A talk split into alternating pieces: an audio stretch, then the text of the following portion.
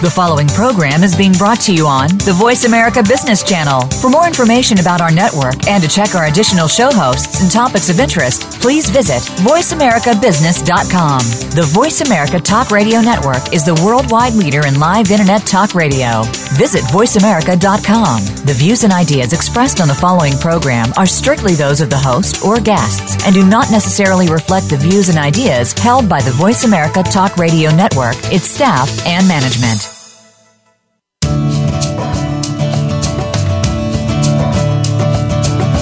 Welcome to The Steady Investor with Mark Vickery and Mitch Zacks. In our program today, we'll help you get started or continue to build your nest egg with some of the best practices for retirement planning. It's time to start right now. Here are your hosts, Mitch Zacks and Mark Vickery. Welcome, welcome, listeners of VoiceAmerica.com's business channel. You're listening to The Steady Investor, sponsored by Zacks Investment Management. I'm your co-host, Mark Vickery, joined today by the other co-host of The Steady Investor, and that's Mitch Zacks, portfolio manager and founding principal at Zacks Investment Management. Uh, good morning, Mitch.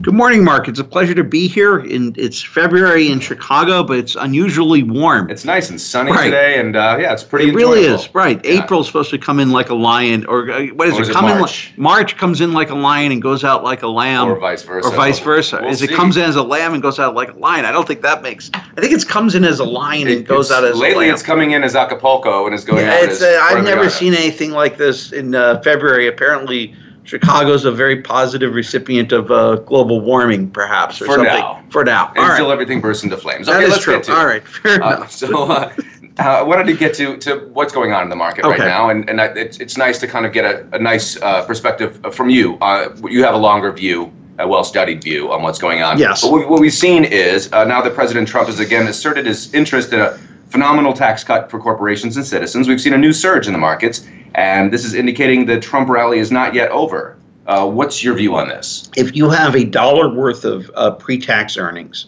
and you give uh, 40% of that in taxes and instead of giving 40, 40 cents of that dollar you give only 20 cents of that dollar as a corporation to tax Mhm. uh, which there, there is some uh, precedent for this because uh, foreign foreign countries have lower corporate tax rates and it's causing these these large uh, geo, large U.S. multinationals uh, to show all their profits overseas. But if that tax does go down and that is a permanent increase, that's the equivalent of twenty dollars more in uh, after-tax earnings.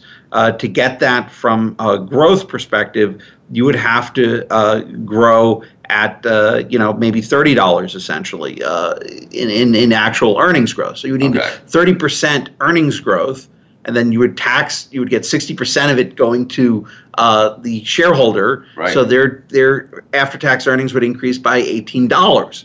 Right, or Right. 18 cents. So the the net effect of that, if you think that corporations can grow at maybe you know in aggregate revenue growth might run at like four or five percent per year, and assuming the margins stay constant, uh, you're looking at uh, you know seven years of revenue growth uh, that uh, we shoot ahead with by reducing the taxes permanently. Right. So it cannot be underestimated or underappreciated the effect of lower corporate income taxes in terms of the earnings that would be given to a shareholder. So, for instance, uh, again, the g- taxation is taking 30, 40% of corporate uh, pre tax earnings. So, for every dollar that's made, 60 cents is going to the shareholders. Now they're saying we're going to get rid of, we're going to drop it from 40% to let's say 20%. Uh, you're getting another 20 cents going to the shareholders. To get that with the 40% tax rate, you need a 30% increase. You need revenue to grow over a six or seven year period to match that. So, from a shareholder on, uh, you know, a publicly traded company that has a uh, marginal tax rate uh, that's in line with what the corporate income tax rate is, it, it's a tremendous event, effectively. Okay. And that's why the market is going up. So again, what the market cares about is not is the are these companies growing their revenue? Are the companies uh, expanding? Uh, are they growing at a fast pace? They really say what are the earnings per share that are being given to you as a shareholder, and are those earnings per share going up? They could be going up because the company is buying back its stock. They could be going up because a tax rate change causes the E of the earnings per share to increase. So it really is a phenomenal effect. And if you modeled it, it would be the equivalent of growing the economy at, for seven years at its uh, current rate wow. uh, being effect, and that's why you're seeing this this massive push. The the disadvantage, the the danger, is that this is all being priced into the market, and if you don't see a corporate tax rate, the market's going to react negatively to it. Right. It's all being priced in. Right. Uh, so would you say if there is, well, there's also maybe some gray area here too. I mean, it, it, it's priced in. It seems to me uh, as if everything's going to go exactly uh, the way it's being planned. And we know that things have a way of not turning out that way sometimes. It's priced in as if there's going to be some tax cut. What happens is when the president gets on the air and says the tax cut is going to be phenomenal right. and the market's going to go higher, the market says, my, my goodness, maybe we priced in a, uh, you know, a, a reduction from 35% to 28%. Maybe it's going to 20%. Right. Right? and that's what's going on. And or you have, wants fifteen percent. I, don't think he wants. Did he say no. he wants new? I, I don't think. I, I think it's it's it's interesting. You, you, can reduce corporate income taxes because the taxes will be paid uh, by individuals, uh, and and it will be beneficial to the economy. Uh, but the the question is, what do you?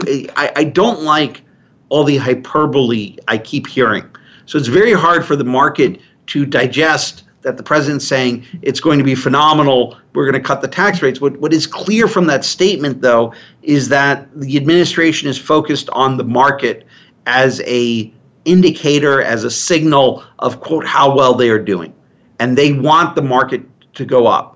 You could say that if Bernie Sanders was the president, he would be totally oblivious to the market. He might be concerned if the market crashed or something like that, but he wouldn't be looking towards the market as a endorsement of his economic policies. Not his main focus. Right? Not his main focus. He wouldn't be saying, "Oh, the market's gone up for a week. I'm doing great." Right? So I have the feeling that the new administration is looking at the market to really give a uh, endorsement of the economic policies. Okay. And as a result, there's going to be more activity focused on trying to get the market to go up. And you can do a lot of things to cause the market to go up in the short term, what happens is that after you get the tax cut, and you, you the next question becomes well taxes the taxes are lower there's more earnings being returned to shareholders will the revenue growth uh, reaccelerate effectively right. so so it's it, so these things are like one time shocks to the system that are causing the market to go up but they're not going to cause the market to rise at this sustained pace. It can't. This is the best market rally we've seen in, in, in, in almost a decade, I would think, in terms of day after day after day. And we're down a little bit today, uh, but it's it's just very very strong and it's very clear. It's being driven by anticipation of things to come. There's also a recovery in earnings. There's also this concern that uh, six months ago we were very concerned about deflation, right? And now uh, there's no deflation in the cards. Uh, so there, there are these good things happening, and uh, you have the hyperbole of sort of the government policy hitting the market at the same time, and the combination is really pushing the market higher. Right, right, and that's an interesting thing you just brought up too. Q4 earnings is the best quarter we've seen in at least the last two years. Yes, and uh, it may be that earnings overall. I was talking to Sheraz Mian right, about this, right. as the director of research, and he said that uh, it's maybe the best quarter we've ever had it's very the earnings are coming off a low level but they're coming in strong right and the question is is the economy naturally recovering or is sort of the enthusiasm that's occurring percolating into the economy. Companies are spending more, they're hiring more, uh, people are spending more, they're more engaged in buying things, they're more willing to buy a car when they weren't uh, a couple of uh, months ago. So right. you, you have the combination of these two things hitting the market at the same time. The market would not be going straight up, or not, would not have this level of strength if it was just pure hyperbole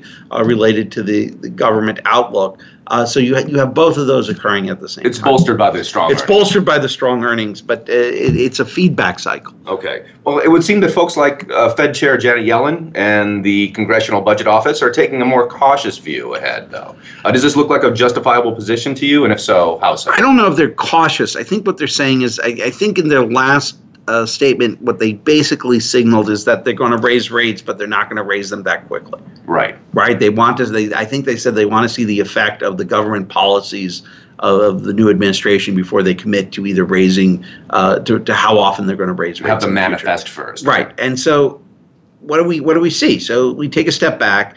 We see government policies that are designed to make the stock market go up. We see tax laws being changed that are beneficial to shareholders. We see a recovery in revenue, a recovery in earnings, and we see a Fed that says we're going to stay, uh, we're going to keep the punch bowl out for a little bit longer until we see what really goes on Right. all of this is positive for the market in the uh, near term. Uh, we you know, we're off to a very strong start of uh, 2017. Uh, the dollar is not strengthening too much. You have all these very positive things effectively occurring uh, that are are helping the economy and the market move, move Okay. higher. Well, wouldn't that suggest though a stronger statement from the Fed chair then that we they would definitely be raising rates? They, they don't want to. They why don't they want to? One is there there's a concern in the back of their mind. There's all this uncertainty in Washington. They all live in Washington. As Yeah. uncertain and as crazy as you think Washington is now, if your entire life is working and living in the Washington bureaucratic system, you're you're off the charts. You know, go. You've seen some stuff. disturbed. you're you're very disturbed by what's going on right now. You think that the whole thing's going to collapse and things of that sort. Uh, so one, she's she's in the center of the storm, so she sees it all occurring, and two, uh, she she wants to have more employment. Uh, and the way you have more employment is you you don't raise the rates effectively. Right. So we're in this situation where you have low inflation, recovering earnings, and pro-business policies, and that's driving the market uh, higher effectively. Okay, and I mentioned the CBO, the Congressional Budget Office, before too. Uh, their their fiscal 2017 uh, outlook is for only two percent growth. Is that just they're behind the times, or is it something that they're that they're seeing that the market isn't right now? It, it, it's very reason. It's very possible that one, there's no connection between GDP growth and the market. Okay, Okay. so if you plot on the x-axis uh, GDP growth over the last year, or even coincidental, and then you look at the market return, you don't have it. The important thing for the market is not what is GDP growing at. The important thing is what were people expecting to have happen with corporate earnings, and are those earnings expectations exceeded or missed? I see. the expectation for corporate earnings was relatively weak. They're currently being exceeded. The expectation for interest rates was that they were going to be raised quite extensively. That, that didn't happen. The expectation from the political system was that it was going to be uh, more sort of uh, what what had been going on for the last eight years, and that didn't happen. So, in all three of these instances, in terms of the political outlook, the uh, earnings outlook, and the interest rate outlook, the market has been positively surprised. It was surprised to the upside in terms of earnings. It was surprised to the downside. Interest rates are staying longer for for lower for longer than it expects, mm-hmm. and there was expi- it was surprised to the upside by the policy changes that weren't expected. All of this is driving the market higher, and then Yellen is not aggressively raising rates and she's signaling to everyone she's not going to aggressively raise rates and what we spoke about before is that she has a bias towards keeping rates lower for longer uh, than many people are likely to anticipate Right until it's a, until it manifests itself. Until you see a manifestation of the, the policies uh, she wants to get as much employment as she can out of everything until she has to grow it until you start to see inflation really start to tick up uh, she's not going to be they're not going to be rushing to raise rates Okay, so and that brings me to uh, let's say tax cuts happen tomorrow. Yeah. we know it's gonna be a little bit later than that, but the the common knowledge is that it wouldn't really affect the bottom line for companies until maybe 2018. They wouldn't be able to to, It's, to it's possible it, it doesn't affect for a while, but again, the market is a discounting mechanism. okay. It doesn't care about what earnings are going to be this quarter, right? When the company reports earnings, yes, they meet or beat expectations, but the more important thing is what they say about what's going to happen in the future. Yeah, their guidance. The guidance. The guidance starts to become more important than the actual reported uh, number in many instances. There are many instances where the company reports earnings better than expectations and they guide lower, or they report in line with expectations and they guide higher. So the key issue is not what's going to happen in this earnings or next earnings quarter or the next earnings, what's going to happen in the next 20 earnings reporting periods. If those taxes are cut and they're kept down, for the next five years, for the next 20 earnings reporting period, you're going to have lower uh, corporate tax rates. Right. You're going to have higher earnings. if that then extends beyond just five years to 10 years or 15 years, uh, it, it, could be extremely beneficial to the market. Okay. All right. That's very good. All right. So, is there anything that you can see that might possibly work against these tremendous gains in the market? All the all the sentiment is becoming more and more positive. So again, as as we surprise to the upside in earnings and we surprise to the downside in terms of interest rates and we surprise to the upside in terms of uh, government policy, uh, you start saying, well, where are the where are the positive surprises going to come going forward. Mm-hmm. And what happens is when things turn positive is when there's a likely chance of something negative occurring that's not anticipated. It's because of the exuberance. It's not because of the exuberance. You're, you're, you're, okay. Earnings. Well, we just had a. You just talked about this. Right. says they're better than they've been in, in ten years or right. something like that. Mm-hmm. Uh, you, you're seeing a year over year earnings growth. You're seeing year over year revenue growth. You're seeing government policy that's beneficial to to uh, stockholders right? Mm-hmm. And you're seeing interest rates that are the, the Fed said are going to be lower for longer than what they're anticipating. All of this is positive. Right. When all the positives are in the market, everything good is being discounted and it's easier for the market be, to be surprised to the downside. Okay. So the higher the market goes, the more likely something is going to happen to cause a correction uh, to materialize. Okay. But there's still, in, in, in terms of sentiment, it still is not a bull market that is widely embraced by pension funds, by individuals, and by investors. They're not rushing into the market like people did in other bouts of market euphoria uh, that I can remember. Okay. And that's the part that you really say you have to watch out for. Is that correct? When you get to the euphoric stage of the market, it, it, it it's there's a reason for the euphoria to be existent, but it, it, it is apparent when you start seeing just people outside of the market start getting interested in the stock market effectively. Pop, pop culture starts to become focused on the stock market. Right. News, uh, popular news articles start to become focused on the stock market, etc. You're not quite in that phase yet, and we're, we're, we're, we're and and if earnings can grow we're not going to we may not get to that phase we may have a very sustainable bull market going forward but you just have to be prepared like we said in sort of our, our, our weekly commentary every year within the last six years there's been a market pullback of about 10% on a peak to trough basis and in uh, you know one two three four five six seven and six of the seven years and then all those seven years the market you know ended flat or slightly or up that's right so again the key is you have to ignore the fluctuations to the downside. You have to ignore the fluctuations to the upside. You don't want to try and time the market. You want to just try and invest in the market. And when you have these corrections, effectively ignore those corrections okay. over time. And keep diversified. Is that correct? Keep diversification is a very important part. And we can get back into this. If you buy a stock, you buy Walmart stock, and you say, I'm going to hold Walmart till the end of the uh, end of days, it is possible something happens with Walmart in terms of its competitive positioning relative to Amazon that the stock just goes down, down, down, down, down.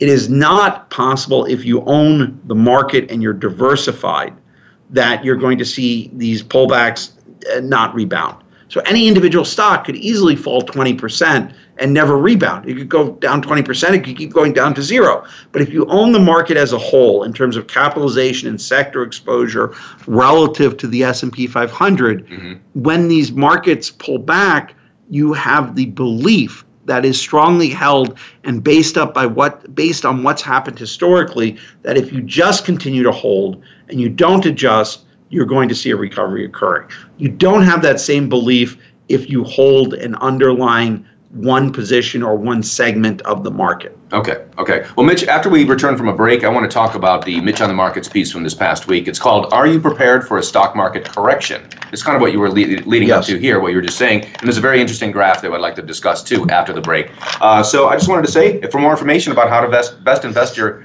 Assets for retirement, call Zacks Investment Management right here in Chicago at 800 918 3114. You'll also get a free stock market outlook if you call that number 1 800 918 3114. And we will be right back after a word from our sponsor. Thank you.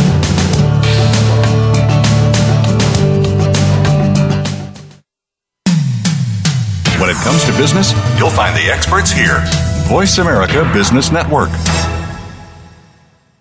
The Steady Investor Show is brought to you by Zacks Investment Management, a wealth management boutique formed over 23 years ago and manages several billions of dollars for thousands of customers. At Zacks, we believe acting in your best interest is our obligation. Zacks focuses on providing solutions and listening to our clients' needs. With trust in the financial industry at an all time low, we find this focus to be a key differentiator for our firm. We're based in Chicago and have a team of advisor representatives located across the country to help you with your retirement planning.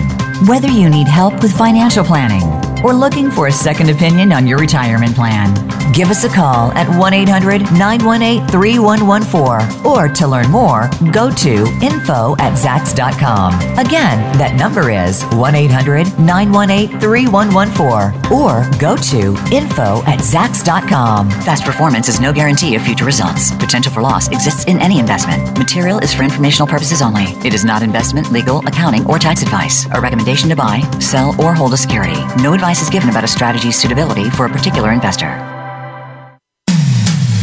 When it comes to business, you'll find the experts here. Voice America Business Network.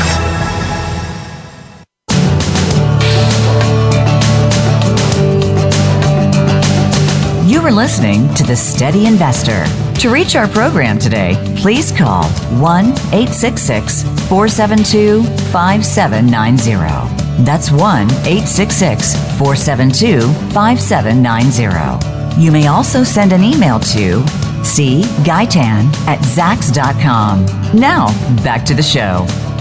Welcome back to The Steady Investor, sponsored by Zacks Investment Management. This is Mark Vickery, joined by Mitch Zacks, Portfolio Manager and Founding Principal at Zacks Investment Management. Uh, yeah, and if you'd like to talk to Mitch directly, you can call the show uh, right here on the podcast. Again, that number is 866 472 5790. Uh, if you'd like some more information about Zacks Investment Management, you can uh, email us at info at Zim Wealth, Zim for Zacks Investment Manage- Management, wealth.com, or visit our website, zimwealth.com. And speaking of the website, uh, Mitch on the Markets. It's, Yes. uh, a, it's a nice forward leading article, very popular. Uh, and the most recent article that, uh, that we have today is Are you prepared for a stock market correction? Which is an interesting uh, point of view coming from all this uh, market activity to the positive that we've seen over the past week or so. Um, but are you prepared for a stock market correction? Is nonetheless a very good question, uh, and people have to ask themselves that. Uh, now, there's no certainties in stock market investing, but there are patterns that emerge. You say often enough that we can recognize them and make informed investment decisions accordingly. Um, how would you uh, speak on that? you have market corrections continually. There are movements that are often very short, sharp, uh, between 10 to 20 percent pullback in the market, That's big. and that is big, and it happens every year. And we can go through each year. In 2010, there was a market pullback of 16 percent, and the market ended up the year 13 percent. Last year, the market pulled back 11 percent in January, Right. and the market uh, ended up 10 percent. So uh, it went from going down 11% to closing up 10% above where it started for the year. So there's this 20% move of the market. And the year before that, the market fell 12% in 2015, and the market ended down only 1% for the year. Right. That's the only down year of the it's, six. uh, past six, and you're, you're going to you're, you should get about every one out of every three years should be a down year for the market. A two out of generally two out of every three years should be an up year for the market. But the point is that if you look historically, there's nothing special about what's occurred between 2010 and 2016. If we look over any period, almost every year has this correction. We're going to have one in this year. When it occurs, it's going to feel like uh, there's a reason for to, to- for the market to be going down. It's going to keep going down. It's going to cause panic, and the key is to ignore this. Now the question is, well, what if what if it doesn't uh, materialize and becomes a bear market? Well, that sometimes happens, and you can't predict when the market is is going through a correction whether it's going to metamorphose into a bear market. But you do know that the best course of action in a bear market is to do nothing. It's to hold it, let your stock uh, values fall, let them recover, and you wait a period of time for that recovery to occur. Okay. And so the, the key is to make investors aware that corrections are par for the course. We're going to have one in 2017. How do I know this? Statistically, we've had one in every single year of the past six years. We're going to have one every next 10 years. And when it happens, people get very worked up, and it's very uh, it puts a lot of pressure on the system, and there is a real risk in each one of these corrections that doesn't bounce back and it becomes a bear market and it goes down another 10 or 15 or 20 percent, and uh, people get very worked up. But that is par for the course. That's how you're able to generate this seven to nine percent annualized rate of return year after year after year, effectively. Okay, so I mean, it's two steps forward, one step back. It's still a forward It's, progression. it's still a forward progression. You you just have to ignore the corrections, and the, where people r- run into problems is when the correction uh, happens. Uh, they, they respond to it. I mean, there were two.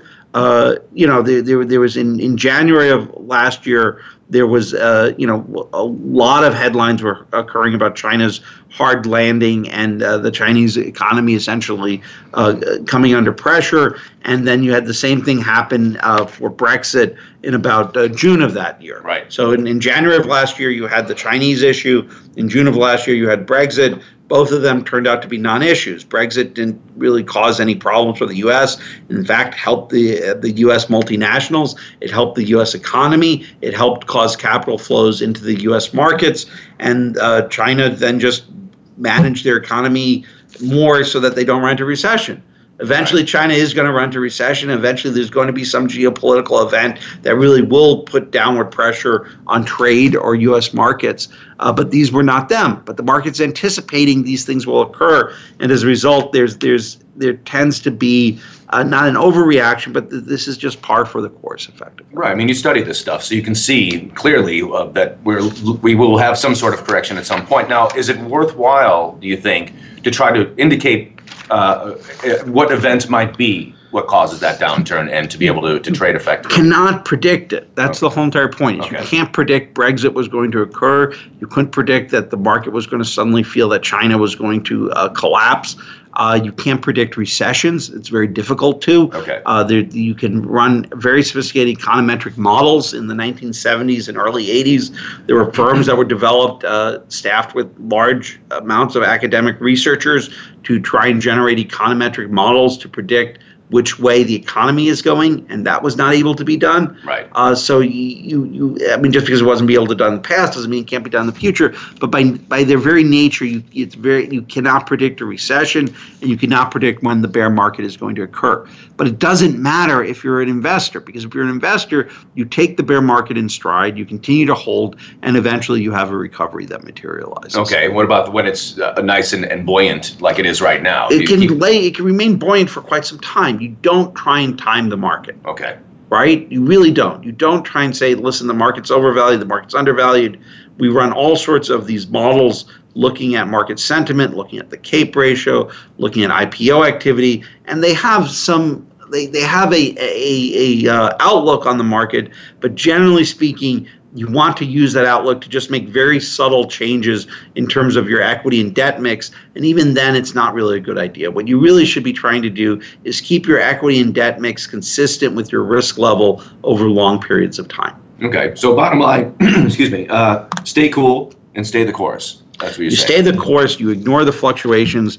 The reason I brought this up is that because the market is doing very well, and we have to understand the reason we can generate a 6 to 9% annualized rate of return in the market is because you do have these corrections over time. Okay. now, some people might argue that things are different now. You know, the last six years was a different administration in the White House. The, and the more the argument you hear that things are different now, the more they're not. It's different now because of the dot com companies. It's different now because of this. The market is very, the patterns of the market are very uh, standard or structured over long periods of time. The more people say that what's going on with the administration is totally different than any other administration that's ever occurred, it's totally different than the geopolitical situation. What's going on with automation is totally different. This sort of reactionary uh, belief that uh, we are at the tipping point, we are at the end times, we are uh, something is very different now than ever before, is continual over history. In the 1970s, in the 1980s, in the 1990s, in the dot com era, in 2007, 2008, the, the, it, was, it was the same belief. Everything is different now. We've never had a president who's impeached. Everything's different now. We've never been in a war in Asia. Everything's different now. We've never had the disruption of the internet. Everything's different now. It just go on and on and on.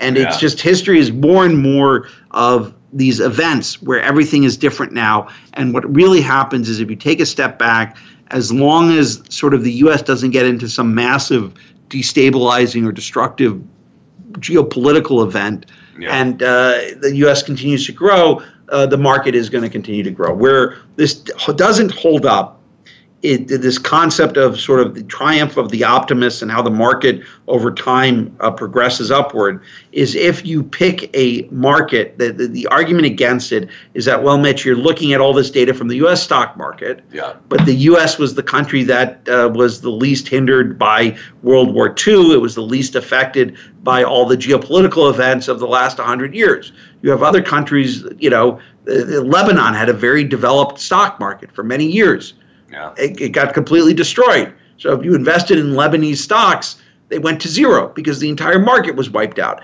As long as you don't have that sort of event occurring in the United States, yeah, and you can stay in U.S. equities, you're going to do very, very well over long periods of time. And and the outlook is that you would you would guess that okay, maybe there'll be the U.S. will not be the global power it was in the 1990s, but it's still going to be there and yeah. it, you're not going to see some sort of disruption that you've seen in these other societies. And if you do, that's what you really have to sort of guard against. But the the the, the argument against sort of the triumph of the optimists on the U.S. market is that in 1900 okay 100 years ago, right. long time ago but in 1900 the us was one of 20 markets and if you had invested in the other in 10 of those 20 markets you would have been completely wiped out because of, of things that occurred in those markets over time. Okay. But you invest in the U.S. market, and the U.S. market has survivorship bias. It's the one that survived. It's the economy that grew. As long as the U.S. economy continues to survive, as long as the economy continues to grow, uh, stocks are going to continue to go up. You have to understand that when the market goes down, the entire society tries to focus on getting the market to go up because it's necessary for the economy to effectively function. It's okay. not necessarily that it has to go up a lot, but you have to have growth of the stock market over time. And all companies are designed to try and do that. They're designed to try and grow their earnings over time. And so everyone working at Procter & Gamble is trying to adapt to the new world and grow their corporate earnings over time. And what happens is all these people organized in these units trying to grow their earnings over time is that they're successful in doing so. Okay. And so you bet over time that corporate earnings are going to go up, and as they go up, the market will increase as well. All right. Well, let's take a look uh, industry-wise. Uh, which uh, segments do you think are stronger than others? Uh, you know, let's let's take uh, Q4 earnings into account. Uh, finance seems to have done well. Yeah. Uh, the retailers who are about to uh, announce quarterly earnings, maybe not such a great holiday season. They a lot of them had issues with headwinds concerning Amazon taking a lot of their their market share, but. where would you say finance? That's that's good. We're going to see. I think utilities you have to underweight, and the reason is they're just very expensive relative to where they've been historically. There, so utilities on a P multiple are expensive to where they've been historically, and they're expensive to where the S&P 500 is. Okay. So as a percentage of the P multiple of the S&P 500, utility companies are high. As a percentage of where they've been historically over the last 10, 15 years, utility companies are very high as well. So utility companies I'm not particularly positive on. Finance, if these if the government really comes through with reducing the regulations and having increasing interest rates, should benefit dramatically uh, from uh, in terms of earnings growth. Uh, tech's doing relatively well given all the issues of, of the new president and how he was going to stop global trade. Right. Uh, the retailers are a real question. You really have this question of how disruptive online retailing has become. Has it reached a tipping point? Where 30 years from now, or 10 years from now, or 15 years from now, uh, there'll be no malls in the country, right? Why would you go to a mall and search through a bunch of goods? Well, I have to buy it, I have to touch the good. Uh, it's all going to be sold effectively online because it can be sold cheaper and quicker online and eventually the distribution is going to get down so they'll probably have same day distribution and it's going to just keep moving and moving forward like that. And that may have other implications as well such as uh, employment. A lot of people are employed yes. by the retail uh, establishment. But, also REITs the yes. real estate aspect of, of these shops and malls. Generally though if you provide goods cheaper and faster and better than you were before that's how the economy grows So what happens is every single person buying every single good is now spending less and less money on that good because they're buying it from Amazon or online or cheaper uh, cheaper sourced uh, through the internet uh, than, than what they would by going to that store. Right. And so the net result is it's the old tire argument. The tires are made cheaper, they're produced by everyone, everyone spends less on tires. The people in the tire manufacturing plant don't have as much going on and then they have they have negative consequences. But generally speaking, it, it, it, it as the economy competes, the the issue is the issue is whether all the wealth of the retailers. Think about all the companies in the retailing space. Think about all the people working in those stores. Yeah. All those salaries just become profit for Amazon. So what happens is you have this superstar company Amazon, because of the internet, is able to take over almost everything. And all these companies come under pressure. So jobs get lower, this gets lower, and it increases uh, increases wage disparity. Yeah. That what it comes down to is not are you the best worker possible? It's do you have a job at Amazon or are you working at Walmart?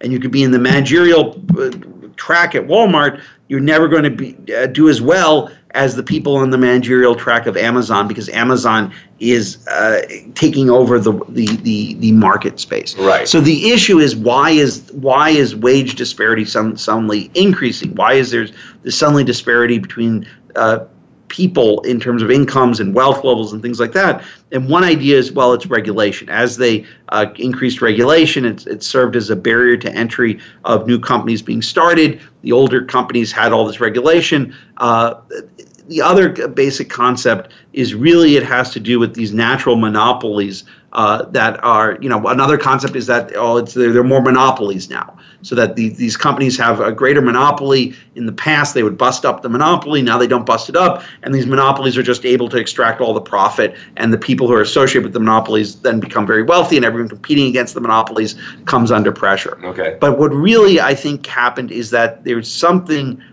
changed with technology that allows companies to compete on a global basis. And if they can win on a global basis, they get much larger. And if they can't win, they're competing against someone who is competing on a global basis. So if you think about retailing, 20 years ago, in, in 1990, before uh, you know, in 1996, before we had sort of online retailers just becoming so dominant, you were you had to go to that uh, department store to buy whatever you wanted to buy. Right. And there were two or three department stores, and they were competing with each other. But that was it.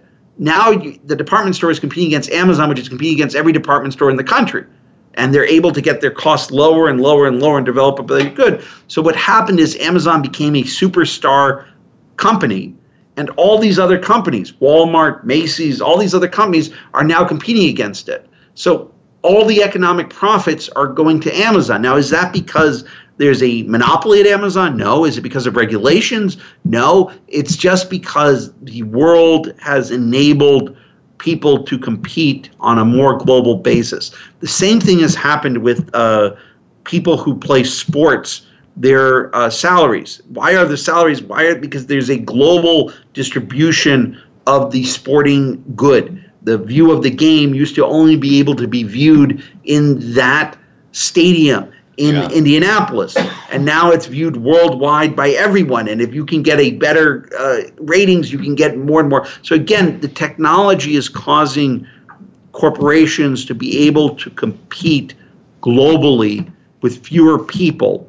And so it becomes this winner take all scenario where if the corporation can do better than everyone else, they can grow very, very nicely, essentially. All right. So I think we've only got about another minute or so. Okay. Take a, uh, when we come back for a break, though, Mitch, uh, we do have a, uh, an email that was sent in. So I want to. I'll read that question from this uh, man in Dallas, Texas. All right. Uh, but before then, um, I just want to say again, uh, for more information about how to best invest your assets for retirement, call Zacks Investment Management right here in Chicago, 800 918 3114. And there you can discuss at length your risk levels and investment strategies that are best for you and your family. Uh, for more information, you can email us at info at zimwealth.com, Z I M for Zacks Investment Management Wealth.com, or visit our website, com. That's where you can read the Mitch on the Market speaks every week as well. Uh, or um, and then when you call into that number 800-918-3114, you'll get our free stock market outlook written by uh, Chief Strategist John Blank. Uh, very comprehensive, and any responsible investor will do well to uh, to study its uh, its uh, what, what's inside of it. So we're going to take a short break, Mitch, and we'll come back with this um, with Frank from Dallas's question for you. All right, okay? very good, Mark. All right.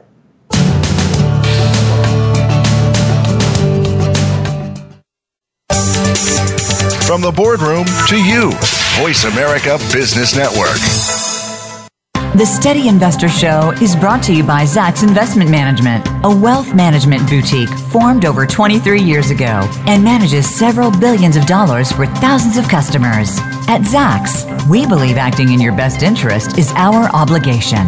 Zacks focuses on providing solutions and listening to our clients' needs.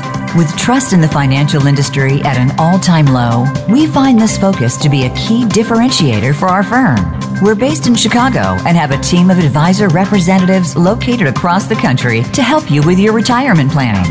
Whether you need help with financial planning, or looking for a second opinion on your retirement plan, give us a call at 1 800 918 3114 or to learn more, go to info at zacks.com. Again, that number is 1 800 918 3114 or go to info at zacks.com. Past performance is no guarantee of future results. Potential for loss exists in any investment. Material is for informational purposes only. It is not investment, legal, accounting, or tax advice. A recommendation to buy, sell, or hold a security. No advice advice is given about a strategy's suitability for a particular investor.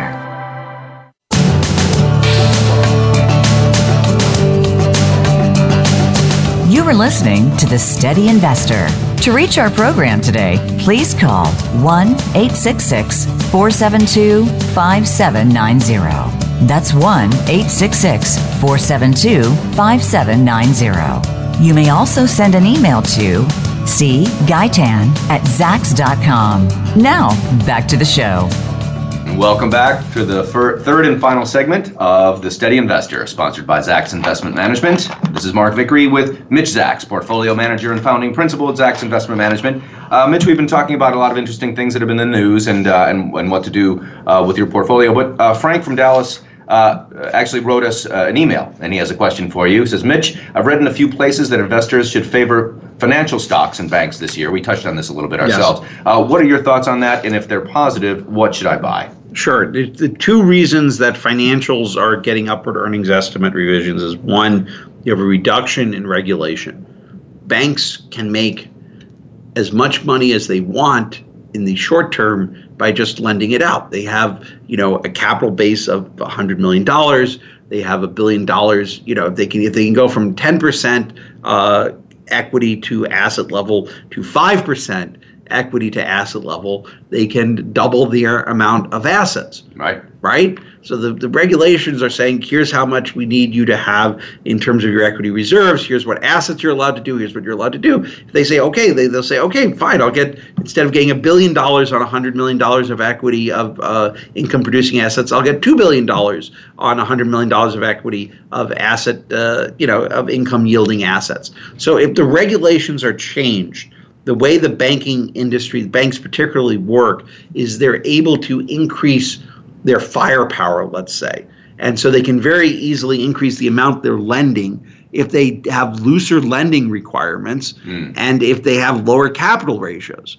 And uh, the regulations up to this point have been designed to tighten the lending requirements and increase the capital ratios. Based so, on what happened in yeah, based on what happened in 08. You can't you we're, we're not going to let these large banks pay dividends to shareholders. Okay, so we're going to just in, in, instead cause them to have to keep their equity increasing and build up, and uh, they earn very nominal interest on it, and they can't give it back to shareholders, and they can't deploy it. Now the new administration comes in and says you can either give it back to shareholders, or you can deploy it. That's a huge change if you're an investor in these financials. So one is the regula- the regulatory change cannot be understated in terms of the financials. The second is the yield curve.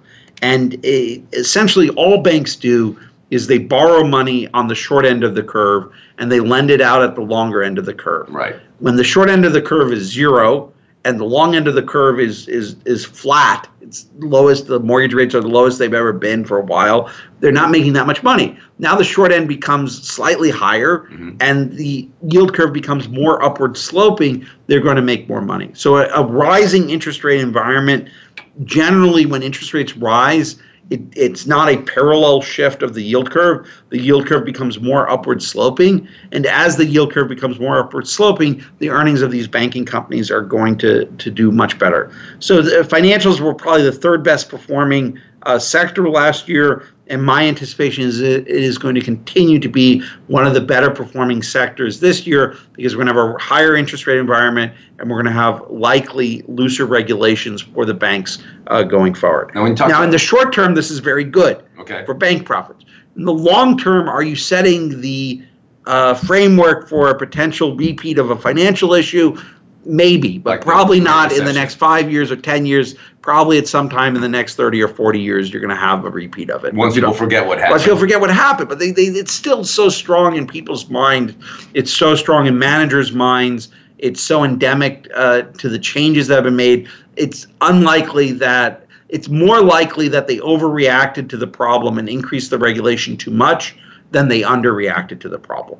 So my my basic belief is they likely there was an overreaction to it, and now uh, they're trying to pull that back, and they're saying, "Listen, large money center bank, we want you to take your assets, and we want we want you to take your equity, and want you to deploy it as uh, more uh, more loans out there." Right. And as they give more loans, do they run into problem? Maybe if there's a recession, they'll get hit harder than if they did not uh, but they're moving away from financial utilities towards financial companies. Okay, and when you say financials, that's a wide swath. I mean, you yeah. have the, the, the major banks that are global. You have the regional banks. You have would you include insurance companies? You have the banks, uh, regional banks, insurance companies, some REITs, uh, investment management companies all sorts of different groups in there.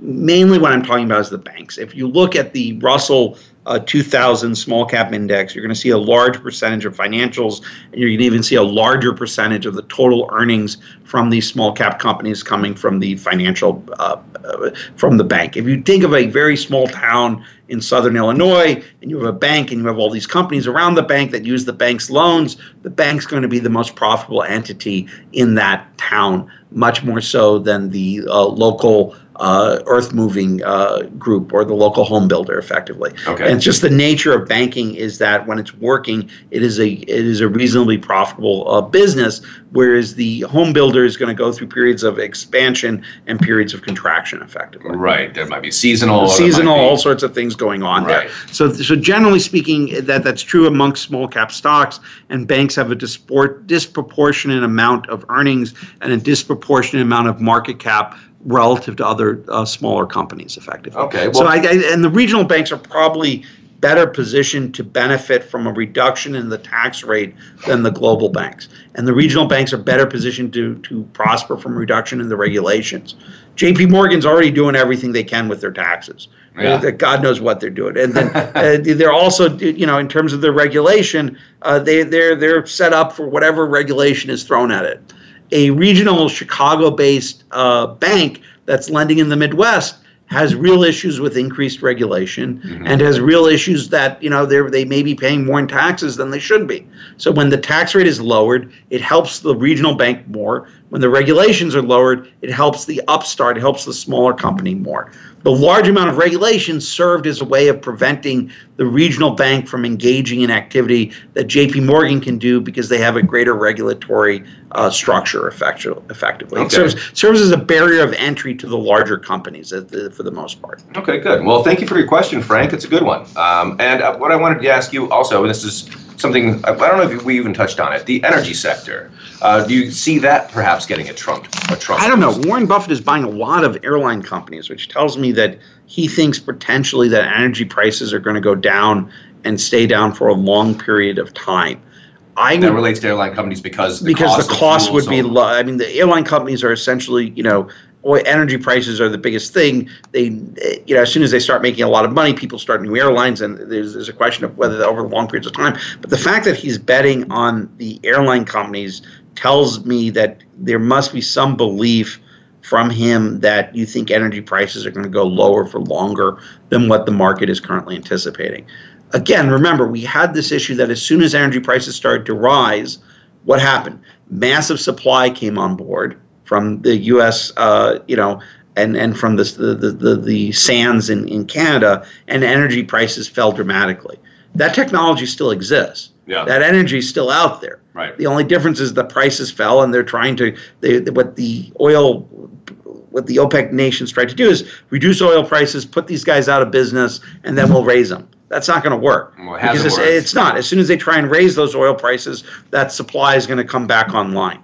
And I think that what that is what might be behind this overall bet that the uh, airlines are going to do uh, well in the immediate term. And so I, I tend to not like the energy companies, and I tend to not like the utility companies right now. I tend to like finance. I tend to like technology. Uh, we're probably overweighted a little bit in consumer staples. I would want to, just from a macro perspective, want to reduce consumer staple exposure. Retailers are cheap, but you do have this question of disruption occurring amongst the retailers uh, due to internet retailing and effectively. Okay, well, the reason I brought up energy also is goes back to our earlier discussion Yeah. on the Trump administration that the Secretary of State Yeah. is the former CEO of ExxonMobil, which, Right. which is the biggest oil company in the world. So wouldn't that somehow manifest itself into being a, a positive for Generally speaking, companies? energy companies do better in Republican administrations than Democratic administrations. Small cap companies uh, tend to do better in Democratic administrations than Republican administrations. Okay. So you, it's not, it, but these these differences are, are so small that the whether he's the head of the Secretary of State or not, or the head of Exxon is in this position or that position, they can't change the underlying economics that want that there's a ceiling on energy prices caused by technological change in the US and in energy extraction technology.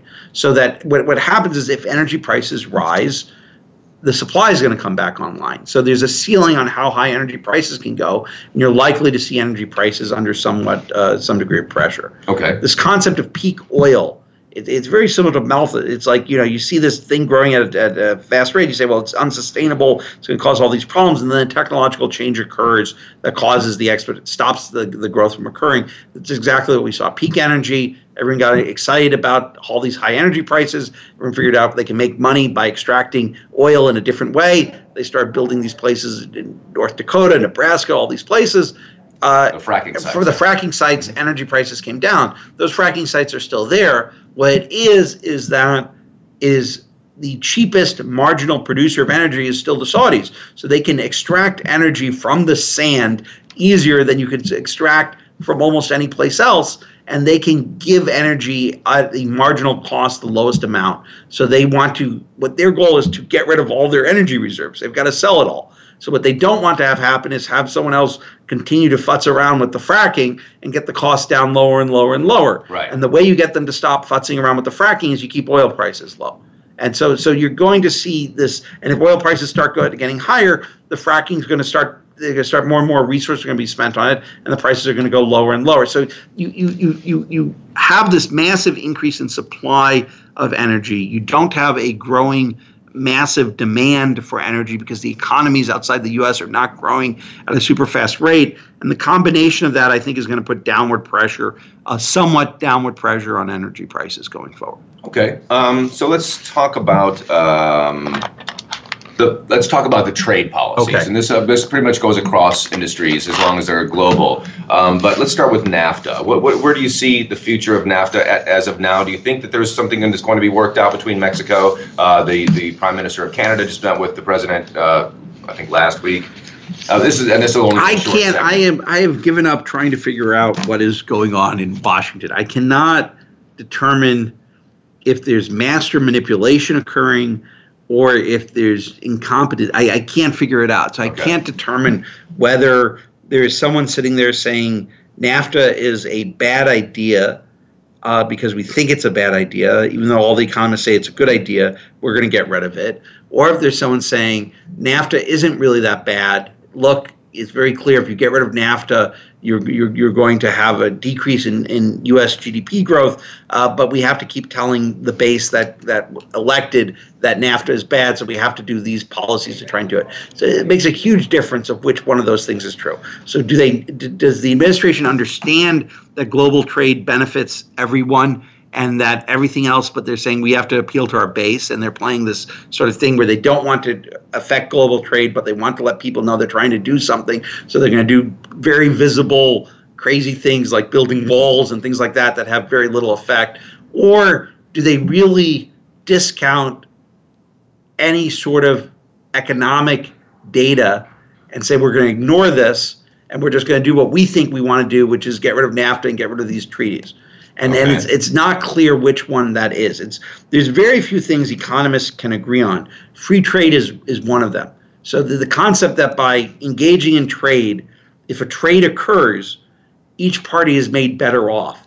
When China sells us goods, we're not buying those goods because we like China. We're not buying those goods because we you know want to destroy our factories for buying those goods because the people buying those goods are made better off by buying those goods than they are by buying other goods. They're giving money away, they're getting tires in return. They need tires, and they're giving less money than they have to to get other tires. They're buying it for cheaper. There's, there's, and the Chinese are not giving us tires because they like us, uh, because they they want to stabilize the uh, the factories in the United States, because they want to cause political turmoil. They're giving us tires because they're giving us tires, and they're getting paid money. And so a trade is occurring, and that trade is beneficial to both parties. And if you stop that trade from us occurring, both parties are made worse off from that occurring. So globalization and free trade is causing disruption, but it's also the effect of sort of a technological change and automation that is also causing the disruption. Right. These things are all positive, and over time, what happens is the economy is going to become wealthier because fewer people are going to produce more goods with less resources. Okay. Okay. So if you have a, a agrarian society and everyone is employing them and their family on the farm, and all of a sudden you have farm equipment and you have fertilizer and you have genetically designed crops, and now one person can farm a much larger area. What happens? All those people are working on the farm. They have to go find something else to do. Right. But the society as a whole is made better off. If yeah. you impose rules that say you cannot use farm equipment on the farm, you cannot use genetically modified crops, whatever. So the net result is I think that the trade policies are going to remain because I believe the administration understands that free trade is beneficial to the market and beneficial to the economy. And I think that at the heart of it, Trump is has a global outlook to some extent. Okay, very good. Well, let's leave that there, Mitch. Uh, Mitch Zacks, uh, the portfolio manager and founding principal at Zacks Investment Management. Uh, we'll be back next week with the Steady Investor. Thank you very much for listening.